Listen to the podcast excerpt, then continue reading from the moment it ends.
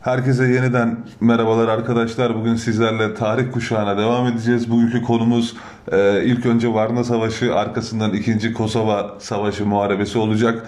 E, nedenlerini, sonuçlarını e, anlatmaya çalışacağım sizlerle. Bunlardan bahsedeceğiz. E, çünkü bu iki savaşta hem Osmanlı Türk tarihi açısından hem Balkanlar tarihi açısından çok çok önemli bir yere sahip. Hazırsanız Varna Savaşı ile başlıyoruz.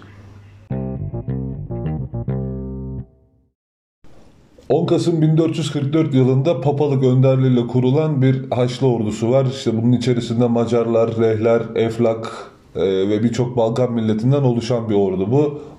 Bir de e, malumunuz olacağı üzere Fatih Sultan Mehmet'in babası olan 2. Murat e, var. 2. Murat arasında yaşanıyor bahsedeceğimiz Varna Savaşı.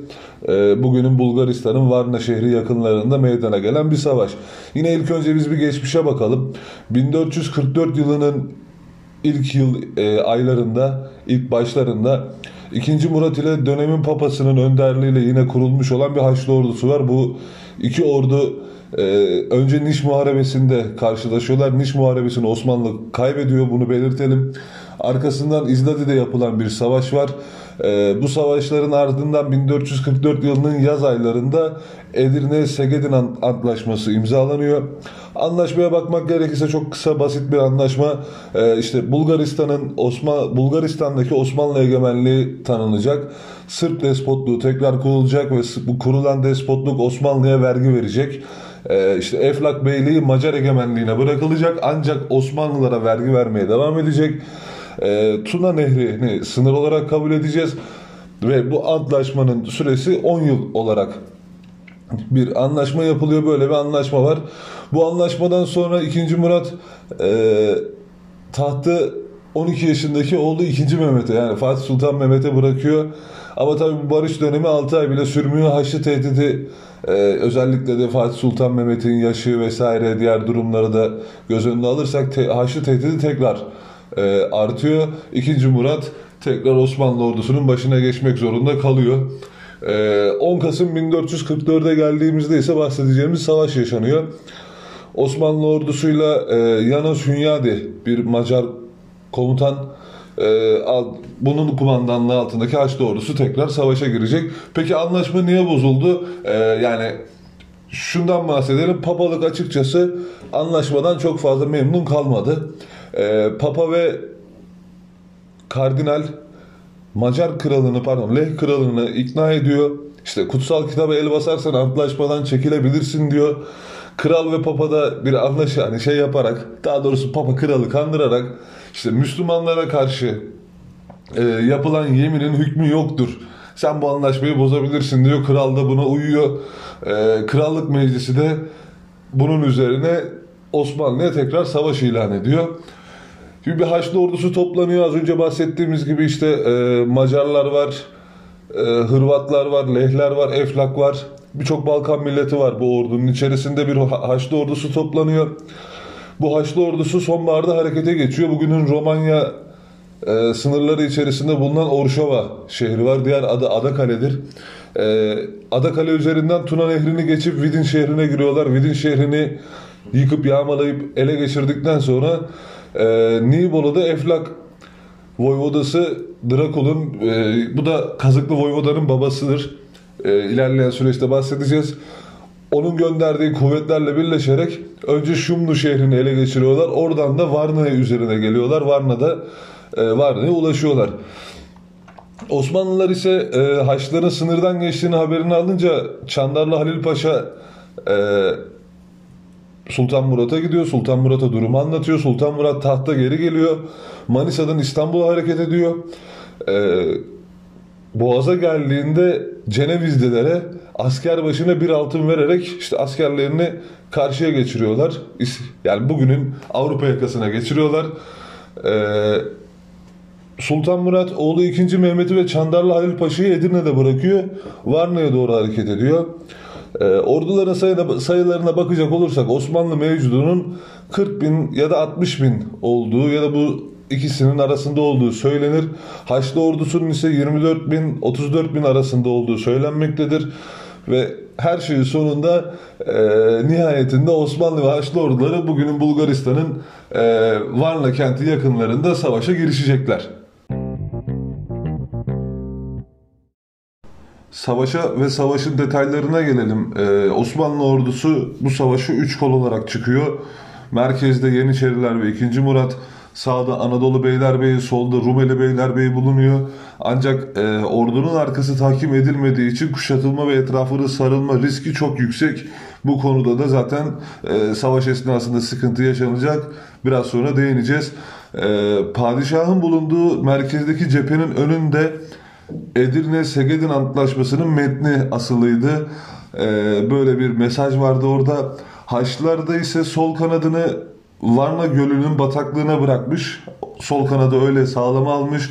Sağ kanadı ise açık ovaya bakıyordu. Biraz daha Varna şehrine doğru bakıyordu ve Macar kuvvetleri bu taraftaydı. Ee, kısaca böyle yaşananları anlatmamız gerekirse Savaşın başında Macar kumandan az önce bahsettik e, Janos Hunyadi Osmanlı ordusunu sağ koluna bir hücum başlatıyor ve sağ kanat geri çekilmeye zorlanıyor.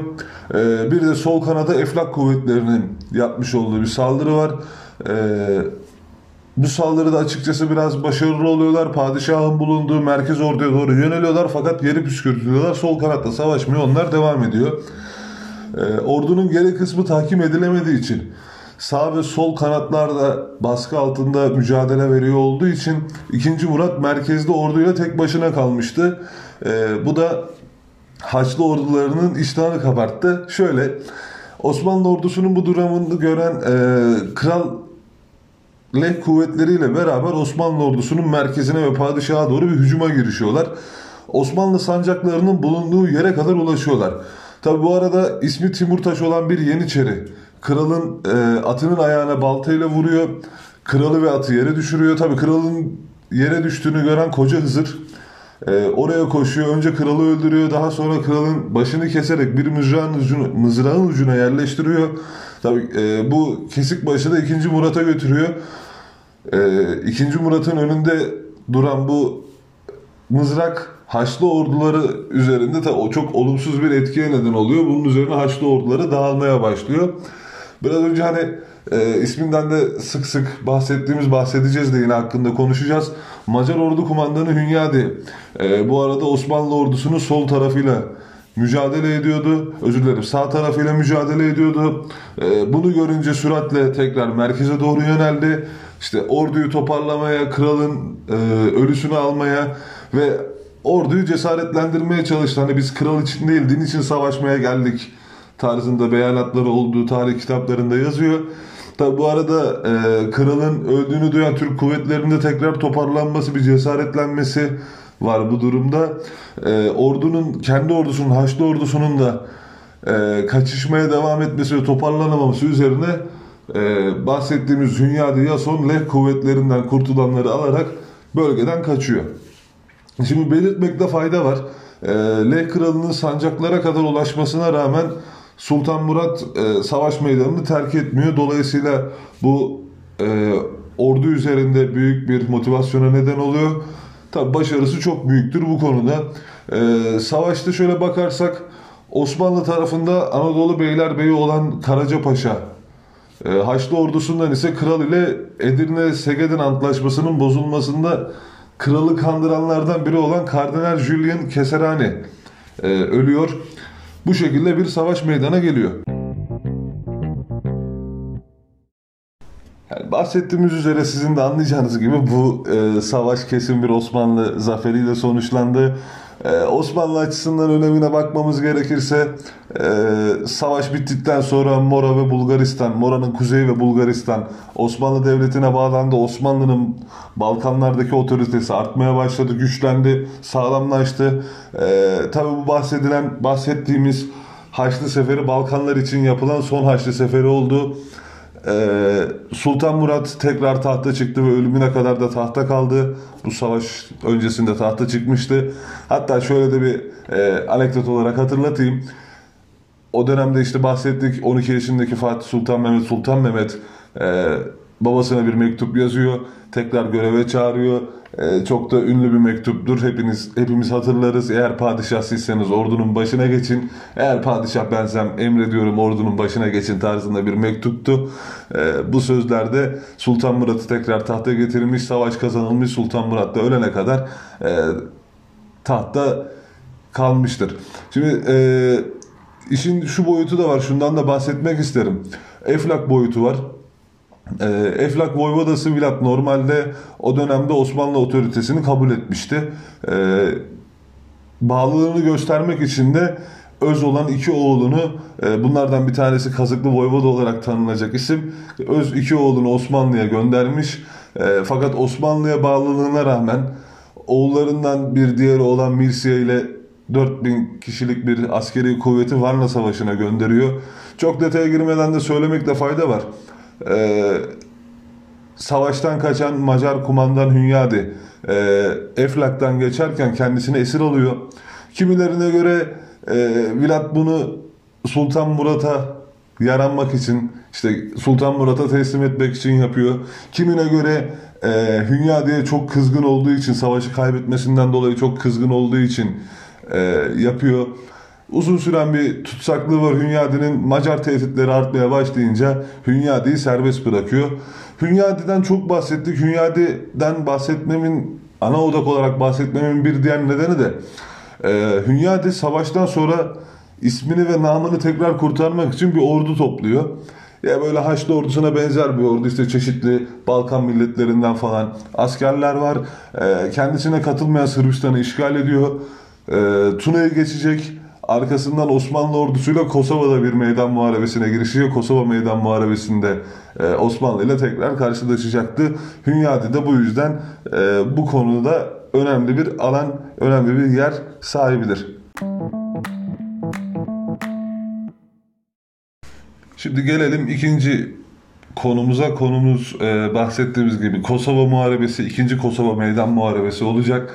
E, malum az önce anlattık. Varna'da alınan mağlubiyet ile işte Macaristan ve Lehistan ordularının önemli bir kısmının Türkler tarafından yok edilmesine rağmen işte yine Eflak, Arnavutluk ve Mora'da baş gösteren isyanlar var. Ee, Hristiyan Avrupa'ya yeni bir Haçlı ordusu kurup işte Osmanlıları Balkanlardan atabilme umudunu verdi ee, bu isyanlar. Bunun üzerinde Sultan e, Murat yanına işte Şehzade Mehmet'i e, Fatih Sultan Mehmet'i alarak önce Mora üzerine yürüdü. Arkasından Arnavutluğa geçti ve isyanları bastırdı. Eee bu esnada kendisine karşı toplanan bir Haçlı ordusundan haberdar oldu. Ee, arkasından hemen Sofya'ya döndü. Sofya'daki mevcut kuvvetleri, Sofya'da mevcut kuvvetleri birleştirerek 60 bin kişilik bir orduyla Kosova Kosova'ya doğru ilerlemeye başladı. Ee, Varna Savaşı'nda adından çok çok bahsettiğimiz Hünyadi Janus da e, yanındakilerle beraber Eflak Prensi var yanında işte. E, onun da yaklaşık 70 bin kadar kişilik bir orduya ordusu olduğu biliniyor. Öncelikle amacı işte kendisine katılmayan Sırbistan'ı işgal etmekti. E, bunda başarılı oldu. Belgrad Kosova yönünde ilerledi. Arnavutluk'ta olduğunu düşündüğü Osmanlı ordusunu arkadan vurmak ya da en kötü ihtimalle Kosova Ovası'nda hazır bekleyerek kendisi için işte en avantajlı noktada e, Osmanlı'yı meydan savaşına itmeye çalıştı. Savaşa gelirsek, e, savaş 17 Ekim 1448 yılında başlıyor hafif çarpışmalarla başlıyor. Öğleden sonra e, Hünyadi 3 koldan genel bir taarruza geçiyor. E, fakat sonuç alamıyor. Osmanlı orduları geri püskürtüyor. Bu, bu saldırıyı e, açık söylemek gerekirse Türk askerleri de hani e, Haçlı ordusunun zırhlı birlikleri karşısında ilk gün e, bayağı zorlanıyor. Aynı günün akşamında gece e, Hünyadi Ünyade'nin birlikleri Türk saflarına gece bir baskın düzenliyor. Bu saldırı da geri püskültürüyor. Savaşın ikinci gününde Haçlı ordusu e, kanatlardan saldırıya geçiyor. Sultan Murat bunun üzerine e, merkezdeki orduyu sabit tutup kanatlardaki askerlerine geri çekilme emri veriyor. Hünyadi de bunun üzerine tabi Osmanlıların savaşı terk ettiğini düşünüp tüm güçleriyle merkeze saldırıyor. Sultan Murat merkez birliklerine de geri çekilme emri veriyor. Tabi bu bir savaş hilesiydi. E, çünkü sağ ve sol kanatlarda yer alan Anadolu ve Rumeli Beylerbeyi'ne bağlı Beylerbeyliğine bağlı kuvvetler ani ve hızlı bir manevra yaparak yeniden hücuma geçip Haçlı ordusunu çembere almaya başarıyorlar.